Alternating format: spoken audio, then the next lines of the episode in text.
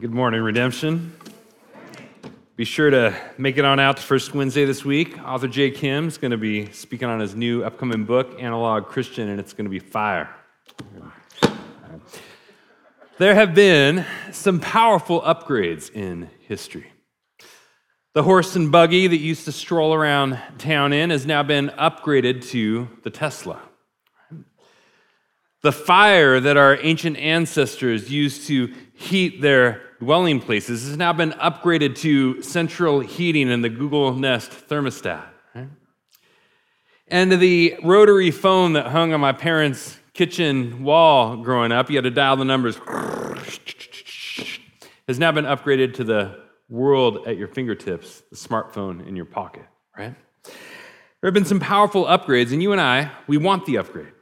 I want the upgrade. You want the upgrade. We will wait hours in line at the Apple Store for the kind of upcoming newest release of the iPhone. I can remember waiting with eager anticipation in my younger years for what was deemed to be the most powerful upgrade yet in the history of the world. It was the Atari that I was on with a little joystick and playing Frogger and whatever, uh, but soon to be coming was the Nintendo, right? And I waited with eager anticipation when I knew we were going to get the Nintendo. I could not wait. And there's this reality of you want the upgrade, you anticipate the upgrade, you long for it, like me as that kid, just hoping I cannot wait until it comes. Well, there's one thing I was wrong about as a kid, and that is that there is another upgrade that is actually the most powerful upgrade in history. Today, we are going to be looking at the most powerful upgrade in history, and it is the arrival of the Holy Spirit. The arrival of the Holy Spirit. We are in John 14. So if you got your Bible and you want to turn there, uh, read along, read in, read together. So, John 14, and in this passage, here's what we're going to see Jesus is talking about how he's going to ascend to the Father and he's going to send the Holy Spirit. And at first glance, the disciples feel like this is a downgrade. The disciples are like, dude, Jesus, how, how can this be better? Like, right now, we got you face to face right here in our midst. This feels like we're getting a downgrade with the Holy Spirit, something less than. Why can't you just stay here with us and we do this together? But Jesus confronts them and says, actually, no. Me ascending to the Father, me sending you the Holy Spirit is actually a divine upgrade that you're getting. And I think this passage is important because you and I, we can still tend to see the Holy Spirit as a downgrade in the presence of Jesus, right? I think for many of us, the Holy Spirit is like junior God, right? It's like the redheaded stepchild of the Trinity, right? Sort of the estranged member that, all right, yeah, he, he's there, but he's kind of JV. But what Jesus is going to show us today is no, you should anticipate, want, long for, and celebrate and rejoice in the upgrade, the Holy Spirit, because the Holy Spirit is actually going to empower some greater things in you. And so today, the title for the message today is Take the Upgrade. Let's jump in and see three things Jesus is going to show us about why it's actually better that we receive the arrival of the Holy Spirit. So let's jump in. John 14, verse 12. Jesus says, Truly, truly, I say to you. That's his way of saying, hey, pay attention. I'm about to say here.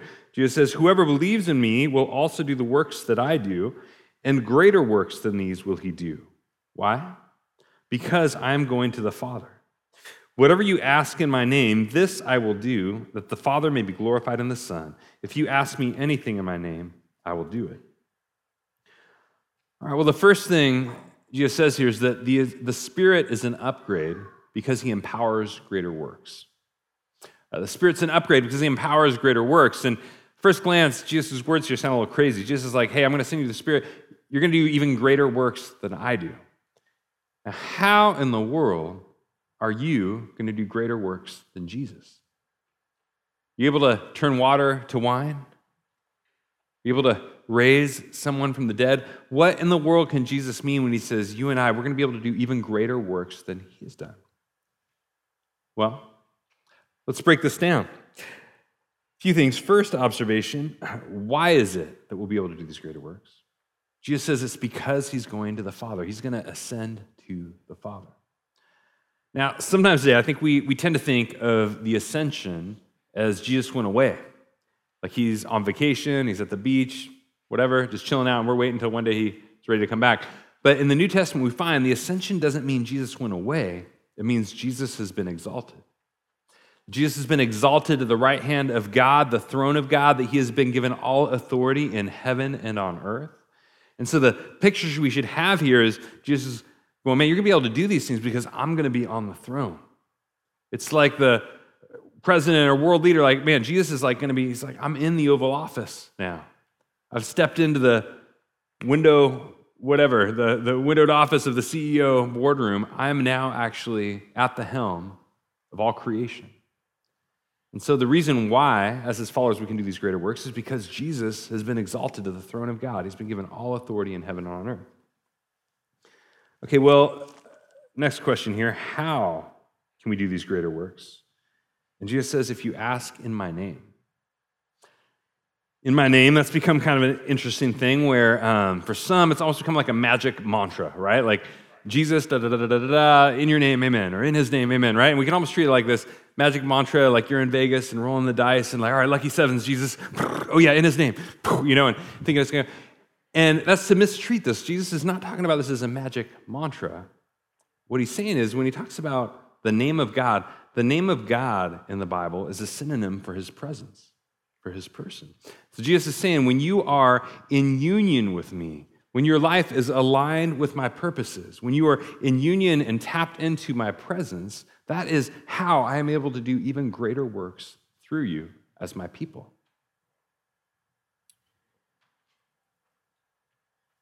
Sometimes when I pray, uh, I like to kind of do something like this to remind myself. As I'll, you know, I'll pray and I'll say, Jesus, man, you have been exalted to the right hand of God. You've been given all authority in heaven and on earth. You, it, it's you. We're looking to your strength, not our own, to accomplish this. And when I'm doing that, it's, it's, it's almost like trying to remind myself and declare what is true in reality. Going, the strength of our prayers is not in our words, it's in his power. Yeah. Right? Okay, well, what can we pray for? Jesus says next, ask anything. Ask anything and I'll do it. And this raises a big question for many of us a question around unanswered prayer. God has been doing some amazing things in our community, our church here recently, but um, for many of us, myself included, we've also got these unanswered prayers. Going, God, I, I asked you, Jesus, I brought it in your name. Uh, Jesus, I prayed, I asked for this thing in your name, and yet my child is still in the hospital. Jesus, I, asked you and uh, I've asked you for your provision, and yet I'm still not able to make rent. What do we do with unanswered prayer? Well, actually, a few things. One, uh, on our podcast this week, we do a deep dive on, on this and some other Holy Spirit related questions that often come up. And so I would encourage you, this Thursday that comes out, I think Thursday. So I'd encourage you to go check that out. That's a great resource going a bit deeper. But two thoughts I would leave you with here this morning on this. Um, the first is that Jesus has unanswered prayer too. Jesus has unanswered prayer too, that right after he says this, this is the night before his death, John 14. He's getting his disciples ready for his crucifixion. And right after Jesus says this, he's going to go into the Garden of Gethsemane, where he is going to be sweating blood and he is going to be praying, Father, if there be any way, take this cup from me. And guess what? Jesus' prayer is going to go unanswered. And Jesus knows it's not because God doesn't love me, and it's not because he's not powerful enough to do it. And so Jesus boldly brings his prayer to the Father, and yet he entrusts himself to the Father in the midst of it. And what that means is when you and I have unanswered prayers, we can, and we can, hey, you're in good company, right? Like, like you're with Jesus, and we can entrust ourselves to the Father in the midst of it. Another observation here is that Jesus is telling his disciples this, this to his disciples. And they are going to have unanswered prayers too. Like as the as, as we read on, we're going to find the disciples eventually, they're going to suffer. They're going to be martyred. They're going to die for their faith. They're going to be shipwrecked and fed to lions. The early church is going to experience persecution, even though they're living powerfully in God's presence. And so, what this all this means is that when you have unanswered prayers, it doesn't mean that you just didn't have enough faith, or it doesn't mean that God doesn't love you. It doesn't mean that God's not for you, or that God loves that other person more than you. They must, God must love them more than me because that's why He answered it. No, like that's, that's, that's not what, what's going on here. But what I do believe Jesus is saying is pray boldly. He's saying, What can we ask for? Ask for anything. It's, it's like me telling my kids, sky's the limit. I, I, may not give you everything, but ask for anything. And trust me in the things that, that don't, but ask for anything. Jesus is inviting us to pray boldly, to pray big prayers, to ask for anything. Sky's the limit, to come before Him and pray boldly. Well, this brings us to our big question What does Jesus mean by greater works? He says, You're going to be able to do even greater works than me. Well, that word greater, it can refer either to quality or quantity. And I don't think Jesus here is talking about quality, right? Like, I don't think he's saying, I don't think Jesus is going, Hey, I raised Lazarus from the dead, but you're going to be able to raise Lazarus from the dead and give him a six pack of abs and give him a Hummer or whatever. Like, Jesus is not saying you're going to be able to improve on the quality of my work among men. But what I do believe Jesus is saying is, through you as my people, there's going to be a greater quantity of works. That Jesus' spirit is going to empower an exponential multiplication of his kingdom works and ministry in the world. That right now, Jesus is going, it's going to go from me, the one, to you, the 12, and then from you to the, uh, the, the churches and the believers and those who will follow, all the way till today, two billion people around the world. Jesus, Jesus' global church is able to manifest his presence and his power to the world through the presence of his Spirit. The Spirit is an upgrade because he empowers greater works. And the Spirit is an upgrade because Jesus' calendar only has so many spots, right? Like I uh, got onto Calendly recently, calendly.com. It's like an app, and basically I upgraded my calendar to this Calendly app. And what Calendly allows you to do is um, you can kind of set up your week with different appointment spots, right? You'll put in different appointments, and um, then people can go and they can see, oh, okay, he's got availability here, here, and there. And so here's the thing if you go out and you sign up for Calendly and you kind of set it all up, you can start to see and look at your week and go, how much time do I have available? How many spots do I have for a face to face, one on one encounter with someone? And what you start to see is, man, if I just did that alone all week, like if I, just gave my whole week to like meetings, if you, if you were to just give your whole week to meetings with people for like an hour or so, um, you could probably fit in maybe about 50 appointments. Maybe if you decide, hey, I'm not even going to eat or sleep or whatever, my whole life, you might be able to get it up to around 100. But if you're Jesus, like that is a, a small window into where, where you know you and I are kind of going, man, two billion people around the world. Jesus, can I get on your calendar? Can I get some face to face time with you? Jesus sends you his Calendly link, and you're looking, all right, it's going to be like 2026. It's going to be like couple of years from now before I can get that face to face, one on one appointment time with Jesus. And you may be asking, well, if Jesus is God, why can't he just be physically present to everyone all the time? And in one sense, as the eternal Son of God, Jesus is present. Uh, all things have been created through him and are sustained in him. But in his incarnation, as the Word become flesh, Jesus takes on the limitations of humanity. Part of that's the limitation of time and space. But the reality now of what he's talking about with the sending of his presence is now he's going, dude, the obstacles have been overcome. My death and resurrection has abolished the, the obstacles, and now you're going to get my presence unleashed all throughout the world through my people. The Spirit is an upgrade because He empowers greater works. And the Spirit upgrades you and I by empowering greater works through us. We see this throughout history that the church is, uh, was Christians who believed and looked to Jesus as teacher that started universities, upgraded the world's education systems. Other Christians who looked to Jesus as healer were those who launched hospitals and the hospital movement, upgrading healthcare around the world. Other Christians who believed in Jesus and looked at him as the Word were those who sparked and launched global literacy movements around the world. So there's powerful ways that the Holy Spirit at work through God's people has upgraded kind of the work of Jesus transforming culture and doing amazing things around the world. But it's more than this, too. It's not just the things that we're inspired by Jesus from afar to do on our own strength, it's also the things that could not be done except by the strength and the power of Jesus. If you go to the global church around the world, you meet the people and you hear the stories of God's bringing healing and deliverance and words from God and dreams and visions and God on the move, shaking. I'm, I'm, I'm in Vietnam and they're talking about the persecuted church there. Leaders are talking about, man, Jesus raising people from the dead and the former government leaders who were persecuting them actually coming to faith and joining the church and following Jesus. When I worked on the Navajo reservation, I don't know that I've ever been at a spot where I heard more stories of people being healed from cancer. And I have to believe that sometimes it's in the hardest places that God's power shows up the strongest for his people. And this is good news not only for the global church around the world, it's good news for us right here at home. Because I have to believe that as the darkness in our culture gets stronger, the light of Jesus' presence in our midst is going to shine brighter.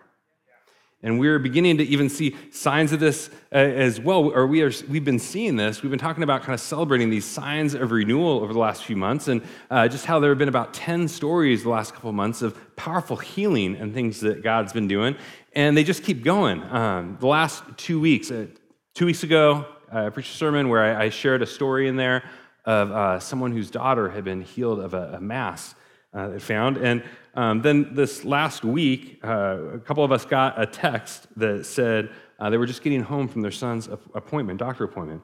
And they said, I'm not going to lie, after hearing Josh preach about the other girl whose mass disappeared, I became worried that maybe the ticket for a miracle of a disappearing mass was used on her, and that wouldn't be our story.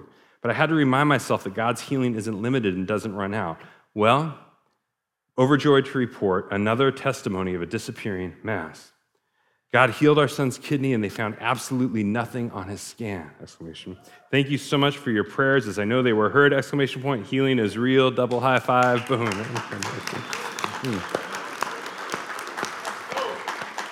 Hmm.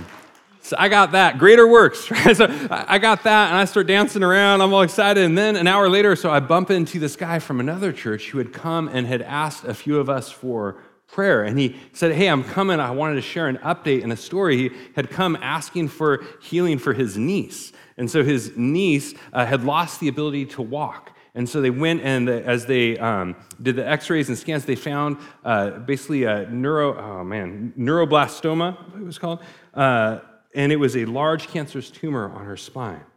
And um, he said, Would you guys pray for my niece? And so we began praying for his niece. And I asked him if he could write some of this down after he talked to me, but here's part of it in his own words. He said, The doctors were perplexed, yet overjoyed to share the news with my sister that the cancer was gone. The prayer. Typically, this cancer becomes a lifelong issue with a relatively low survival rate. Not only is the cancerous tumor gone, but Phoenix, is, the niece, is crawling and her physical therapy is progressing smoothly. While the medical team uh, surely played a vital role in this, I have no doubt that God moved through the prayers and faith of his people. Again, most children diagnosed with neuroblastoma don't survive. For her tumor to be completely gone this quickly is miraculous. Yeah, we can praise Jesus for that. And he, greater works, right? He told me his sister didn't believe in God, didn't believe in Jesus. And then going through this, he, he called her and said, Hey, we've been praying for you and uh, all this, and we just had this gathering, people praying for you. Right before they went in to the doctor to get the, the update, and now his sister has come to faith and is following Jesus and is pressing in as well.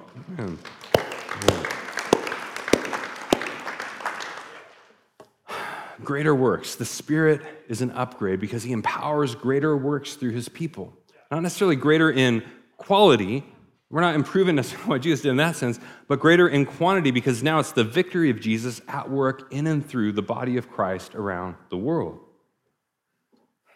And so, what does this mean for us? Well, I would suggest you take the upgrade. like, take the upgrade. Like, how boldly would you pray if you believed that Jesus was actually on the throne ruling over all of heaven and earth? How boldly would you pray if you believed he had actually given you his presence and was united in you and that with you and that Jesus delights to actually give us his presence? Now, sometimes Jesus shows up with power to fix it, and sometimes Jesus shows up with his presence to walk with you through it. But what both those hold in common is that we have access as the body of Christ to the presence and the power of Jesus, his spirit. Spirit. We have access to his spirit. So take the upgrade. Okay, well, Jesus goes on next to give us the next upgrade. Verse 15, he says, If you love me, you'll keep my commandments. And I will ask the Father, and he will give you another helper to be with you forever, even the Spirit of truth, whom the world cannot receive because it neither sees him nor knows him. You know him, for he dwells with you and will be in you. I will not leave you as orphans, I will come to you. Yet a little while, and the world will see me no more, but you will see me because I live, you also will live. In that day, you will know that I am in my Father, and you in me, and I in you. Whoever has my commandments and keeps them, he it is who loves me. And he who loves me will be loved by my Father, and I will love him and manifest myself to him. Well, here, Jesus tells us the Spirit is an upgrade because he inspires a greater obedience. Spirit inspires a greater obedience. Twice here, Jesus says, The one who loves me will keep my commands. And Jesus is saying here that if we truly love him, that's going to lead to an obedience to him. Not overnight, we're still going to make mistakes, whatever, but that over time, sanctification, we're going to grow in obedience as we our lives become saturated by his presence and his love. And that is a challenge for some today because we can tend to think of, uh, man, love and obedience is two very different things with God. I've even heard some Christians say, you know, in the Old Testament, God was about obedience and it was law and it was commands, all those things. In the New Testament, God doesn't care about it anymore. It's just about love and grace and truth. And what that misses is that love is designed to lead to a greater obedience. That the love of God in you works its way out in an obedience through you. It's like when my kids are like, Dad, I love you. And I'm like, well, why don't you pick up your room? You're like, come on. Like, show me you love me by living my ways. And Jesus goes on here, and he says, I'm going to send the Spirit, who is the helper, and will lead you into all truth, because the Spirit, he's going, is going to strengthen your obedience. The Spirit is going to strengthen in you a greater obedience because he's going to deepen your experience of God's presence. That no longer Jesus will just be the Spirit with you, it's going to be the Spirit in you. And Jesus is saying here, the Spirit, his sending of the Spirit, this is the solution to a major problem in the Old Testament, the problem of the hardened heart. And the issue with the hardened heart was going, man, people going, we, we want to serve God, we want to try and follow God, but also our hearts grow hard against Him. We prefer sin, we love other things more, and so we don't follow God. Or even when we do keep the commands technically, we actually have a heart that's resentful towards God or becomes kind of a legalistic thing as well. And all of this was the problem of a lesser obedience, and it was rooted in the, the hardened heart. And yet there was this hope in the Old Testament that Jesus is fulfilling here. This hope shows up in Ezekiel 36, verse 26, where God says, Hey, well, the day is coming when I will give you a new heart and a new spirit I will put within you, and I will remove the heart of stone from your flesh and give you a heart of flesh. Jesus going, the day is coming I'm going to give you a, or God's going, the day's coming, I'm going to give you a new heart within you. And you could go, oh, sweet, well, now I got the new heart, God's love, I don't need to worry about obedience anymore. No. He goes on in verse 27, very next verse says, And I will put my spirit within you and cause you to walk in my statutes and be careful to obey my rules. That's what God's saying here, and what Jesus is fulfilling here, is that God's renewal of our heart, of our affections and our desires, it takes place by Him giving us His Spirit his presence. And as the Spirit enlivens our hearts and sets them aflame with the love of God, it works its way out in obedience. That we will grow over time in walking into this greater obedience, a greater obedience than before, because it's motivated and empowered by the actual experience of His presence and love for Him. Now, the sad reality is that we often settle for a lesser obedience, right? a lesser obedience.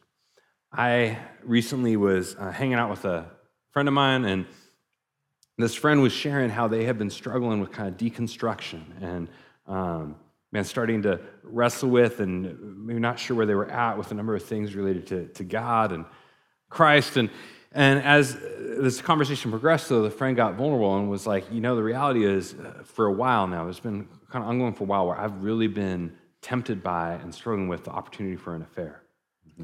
And I felt like, God, you're keeping this thing from me. And he said, you know, the only thing that's been keeping me from it is I play it out. So, what do you mean by play it out? Help explain it to me. I play it out. So I, I, I'm playing it out in my head. I'm going, okay, if I go down this road, then my kids will lose respect for me as the father. And I don't really want that. If I play it out, uh, I could lose my job because of the profession he's in, inability to say that, right? And he's going, and if I play it out, I could destroy my wife who's been faithful to me all these years. And so he's going, I'm playing it out, and I'm just, man, I don't want those gnarly things to happen, but I feel like this resentment in my heart towards God and this distance right now. And my observation to him was, um, you know, it's interesting. There's one thing on that list that you didn't mention because you're playing out one thing on the list you didn't mention. And he's like, what's that? I'm like, God. There was no mention in there of what this would do to your relationship with God to actually violate God's love for you, to break trust with your relationship with Him. Actually, the deepest thing you were made for, image bearing, reflecting God into the world, you would actually distort and corrupt and, uh, and, and harm, like the ability to image and reflect God's faithfulness, the security of His covenant love into the world as a whole. And essentially, I was going, you're motivated by the fear of the consequences, but not by a love of God and a love of the good. And I believe the Spirit wants to upgrade you from a lesser obedience to a greater obedience. An obedience that's not just about avoiding the bad stuff, but it's about living into the good stuff. And I got to be honest, though, that I myself have sometimes wrestled with this, right? Like, I've come to think this is a good check engine light on my heart. When I get to a spot where I'm kind of going, all right, God, I'll obey you, but man, I don't know, I understand why you're holding this out on me with this thing, or I don't understand why I got, and I start to get this resentment, but I'm like, I'm gonna run it up and keep the rules, and all right, God, you know, and, and internally, though, I'm just feeling depressed and angry and resentful and frustrated with God and whatever, and yet I'm still doing the right things, right? Ding, ding, ding. That's, that's like the check engine, right? I show my heart, going, whoa, God, there's, I believe in the lies of the enemy right now, that your ways are actually against me rather than for me. That you're trying to keep something good from me rather than give me your best through this thing, right? And I believe for you and I, what I, I would call us to today is don't settle for a lesser obedience. Sometimes you can be keeping the rules and doing the right things and checking the boxes and whatever else, uh, and yet within your heart, it's hard. It's hard against God because you're going, you think you're doing God a favor. You're doing God a favor. I believe the Spirit wants to upgrade you from a grumpy obedience to a greater obedience, right? Like one that is actually motivated by His presence, His love for you. How, how can you do this? How can you kind of be aware or attentive when you're living out of a lesser obedience? I'd say this it's when you feel resentful, grumpy towards God, right? Like when you really kind of stop and look at it and go, man, I really feel like God, actually, you're just trying to keep me. Good thing. That's, that's a good check engine light to go, Jesus, I want to get my eyes off myself and look to you. I want to ask you, Jesus, the risen, exalted Lord, renew my heart, renew my affections through your spirit, your presence. The love of God poured out for you into your heart, his presence.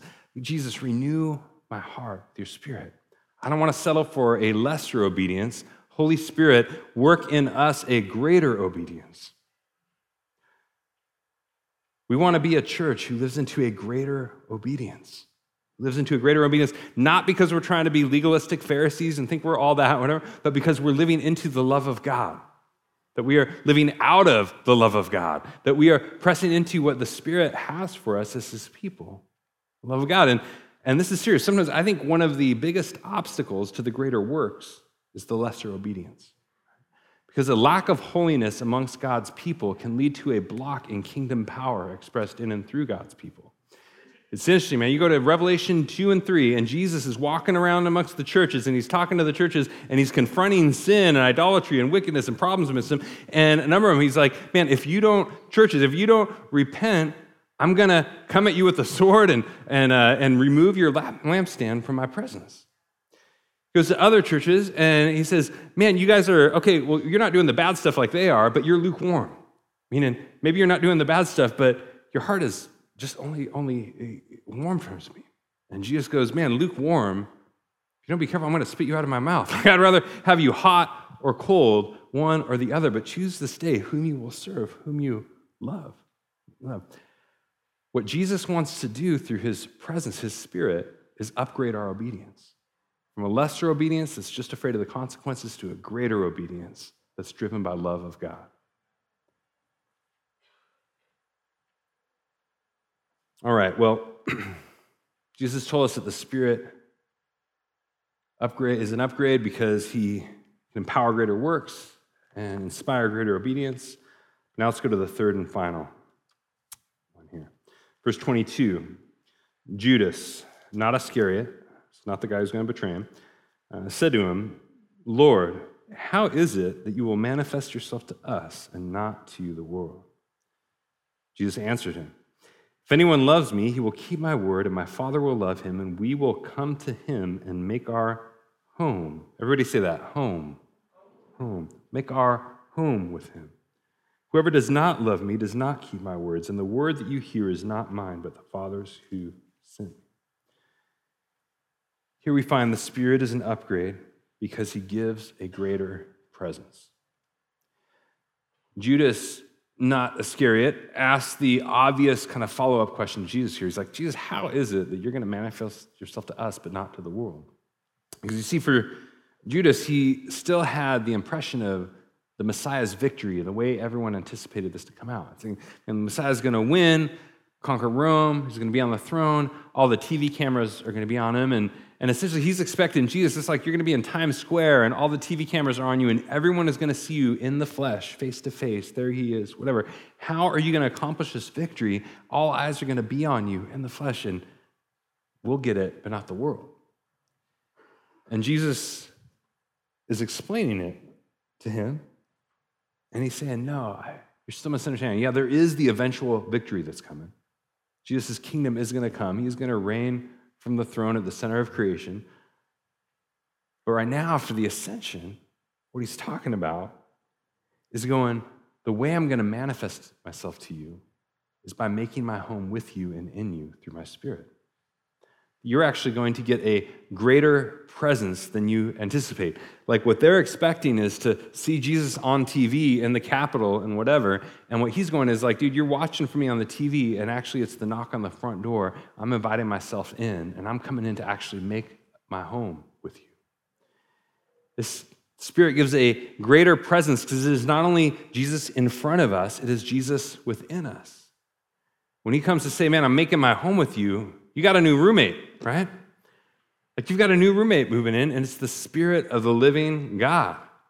Jesus has not come just so that you can see him in front of you. He's come to place his very presence within you. I was struck reading this week in verse 18, a little earlier, Jesus makes this interesting comment. He says, I will not leave you as orphans, I will come to you. What's he saying there? Well, he says, I will not leave you as orphans. He's like, I'm not going to ascend and just leave you guys houseless and homeless and without anyone around you to be with you and care for you, without parents, whatever. He's going, No, I will come to you.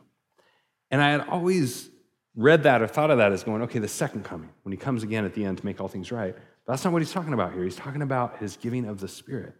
What that means is when Jesus gives us, when he gives us his Spirit, he gives us himself his very presence, the point that he can say, I will come to you, Richard, to you, Kathy, to you, Victor. I will come to you and make my home in you through my presence.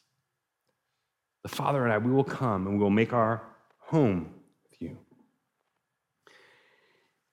Jesus sees the Spirit here. He describes it not as just some vague force or energy out in the world, he describes it as his very presence. It's the real presence of Jesus. Now, that's powerful because if you think of the Spirit of God as just kind of this force field or energy or that kind of thing, you're going to tend to ask, how can I get more of the Spirit? Right? Like, how can I get more of access to that thing for me?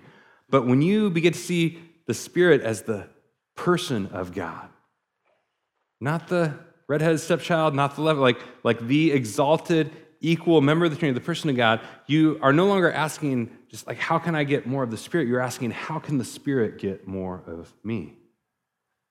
How can the Spirit of God get more of me?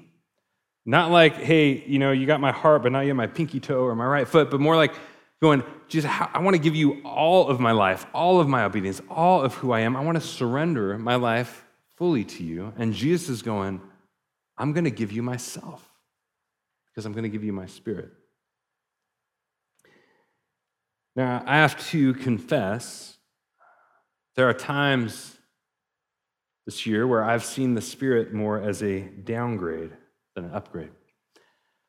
Many of you know I've struggled with some eyesight issues, and um, man, that led to kind of blindness in one eye and fear or threat of the same thing in the other eye at times. And, um, and God's done some amazing things through that. And you heard, man, there's just rad stuff God's doing, and things have generally been on the up. But there are times where I have wrestled with God and I have said, man, Jesus, why can't you just be here face to face, touch my eyes like you did the person in the Gospels, and just fix it? Fix it, heal it.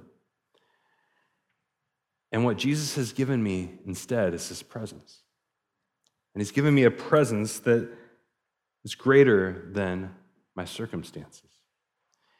And it's been weird to actually go, man, the, the experience of his affection, the experience of him present with walking through the valley of the shadow, the experience of all that, it's been weird to get to a spot of going, actually, if I had to choose between healing of the sight without the presence or the presence without the healing, I'd take the latter. I mean, ideally, I want both, right? But like, hey, of the two, I'll take the latter. I'll take your presence. And I found myself wondering, man, what if, if you had to choose, would you, would I rather be blind Bartimaeus in the Gospels, who Jesus comes and he heals him, and but then blind Bartimaeus never sees him again after he's healed? Or would I rather be the Apostle Paul, who reportedly struggled with eyesight his whole life and experienced the presence and power of God working in him and through him in all these mighty ways? I found myself going, again, man, I'd rather have both, but between the two, I want the presence. Jesus, I want your presence with me because I want you. The Spirit gives you a presence that is greater than your circumstances. As I said before, I'll say it again. Sometimes the Spirit shows up with the power to fix what's wrong, and sometimes shows up with His presence to endure with you through it. What both those have in common is the Spirit of the living God. There's an invitation to rely not on your strength this morning, but on His. Not on your strength, but on His Spirit. What do we do with that? What does that look like for us to do that? Well, the invitation this morning is to take the upgrade. To take the upgrade. Don't quench his spirit or grieve his spirit, let him have his way in you. It's, it's fascinating. When you look in the New Testament, there's three things that you can do to the Spirit of God. Number one, you can quench the Spirit. Number two, you can grieve the Spirit. Or number three, you can let him have his way. And the invitation this morning is to take the upgrade, not to quench the Spirit. Uh, we quench the Spirit with our cynicism and unbelief. It's like waters dousing the flame of his holy presence in us. Or we can grieve the Spirit by our persistent sin and hardening of heart. But what we're invited to do is not quench the Spirit or grieve the Spirit, but to let Him have His way in you. Go, yes, Jesus, you can have all of me. I want to, God, walk in this greater presence that you have for me. I want to live into this greater obedience, not just because I'm afraid of the bad stuff, because I'm living into the good stuff. And God, I want to see your greater works at work in and through us as your people because we're a community that's walking in the presence of the living God. The invitation this morning is to wait on Him. It strikes me that we'll wait hours in line at the Apple store for the newest iPhone, but we won't, we'll struggle to wait five minutes in prayer for an upgrade of the heart. We'll struggle to fast one meal to turn our bodies into a prayer, crying out hungry for the divine presence in our lives. We were invited to wait on Jesus and to seek him and to hunger for him, for his presence. Because the Holy Spirit is not a downgrade, he's an upgrade.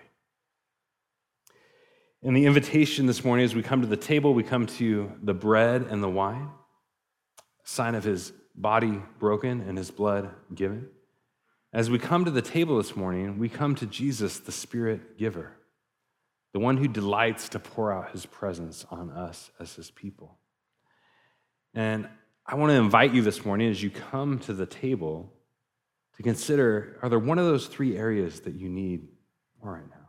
We're going, to, pray in a moment. I want to invite a time of reflection for you as we pray for you to consider, man, for some of you this morning, um, it might be greater works, right? Like seeking God to see his power and his presence at work in your life and in our community in powerful ways. If you're hungry for that this morning, ask Jesus for it. Come to the table hungry and seeking him for it. Others of you might be a greater obedience, an upgrade from that lesser obedience where it's just fear of the bad stuff to this greater obedience where, man, going, Jesus, I want, you can pray this morning, Jesus, set my heart aflame with this love for you, with your presence. And for others, I'd be the greater presence of no longer relying on your strength, but on His Spirit, a presence that is greater than your circumstances. And so let's, um, let's go to prayer. And I want to invite you to take some time right now, take a moment to reflect which of those three do you need more? I want to invite you to quietly, softly bring that before Jesus. Pray. Let's do that in prayer right now.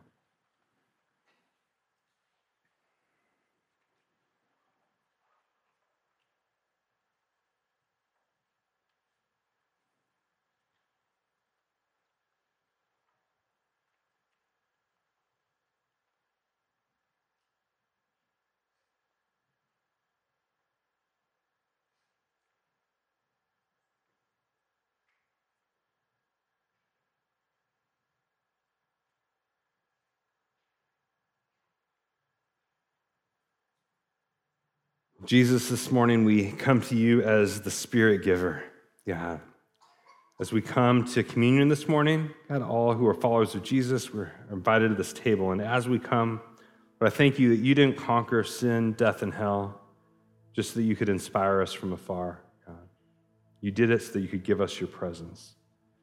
This morning, as your people, Lord, we want to take the upgrade. God.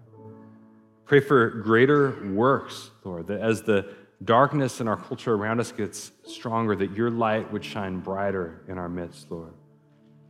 We want to be a people who live faithfully to you and seek you. And for those who are going through hard times right now, who are maybe in a season of unanswered prayer, I pray that you would give your presence and power, God, that it would be felt and experienced, that you would minister to your people and help and comfort to walk them through it, Lord. I pray they would know they are not alone, that you yourself have walked through the valley of unanswered prayer and you've come out the other side. Thank you that you are able to walk with us through those same valleys, Lord. And so I pray that for all in that place right now. And for others, God, I want to pray for your power to fix, to bring healing, restoration, God. I pray that marriages that are on the rocks would be restored. I pray that bodies that are broken or ill, God, would be we experience healing and wholeness, God. I pray for forgiveness, Lord, where there's unforgiveness and bitterness and those other things, God, that your spirit would minister healing and wholeness to your people, Lord. Move among us, Jesus, with presence and with power. And Jesus, we confess we want to live a greater obedience than we have thus far, Lord. We trade a lesser obedience, living out of just a fear of the consequences, God, Holy Spirit, set our hearts aflame with a greater obedience, Lord, that we move and live and walk in all in love of you who have first loved us. God, I pray that your presence would saturate our hearts, Lord. It would not just be this dry duty, but it would be the devotion of our lives to you as our crucified and risen King. And finally, Jesus, at the foundation of all this, Lord, we hunger for a greater presence, God. For your presence that is greater than our circumstances, Lord. God, for your, a presence that is not only in front of us to look at you, but within us, that you would reside within us and make your home in us. And so, God, we declare that, Holy Spirit, you are welcome here in our lives as your people. You are welcome. Make us a temple fit for your presence, Lord. Manifest your glory in us and through us to your world. God, more than anything else in all creation, anything this world has to offer, we hunger for you. We hunger for you. So, Jesus, we celebrate this morning your greater presence. Take the upgrade, God. And we give you rejoicing, celebration, and our worship and thanksgiving in response.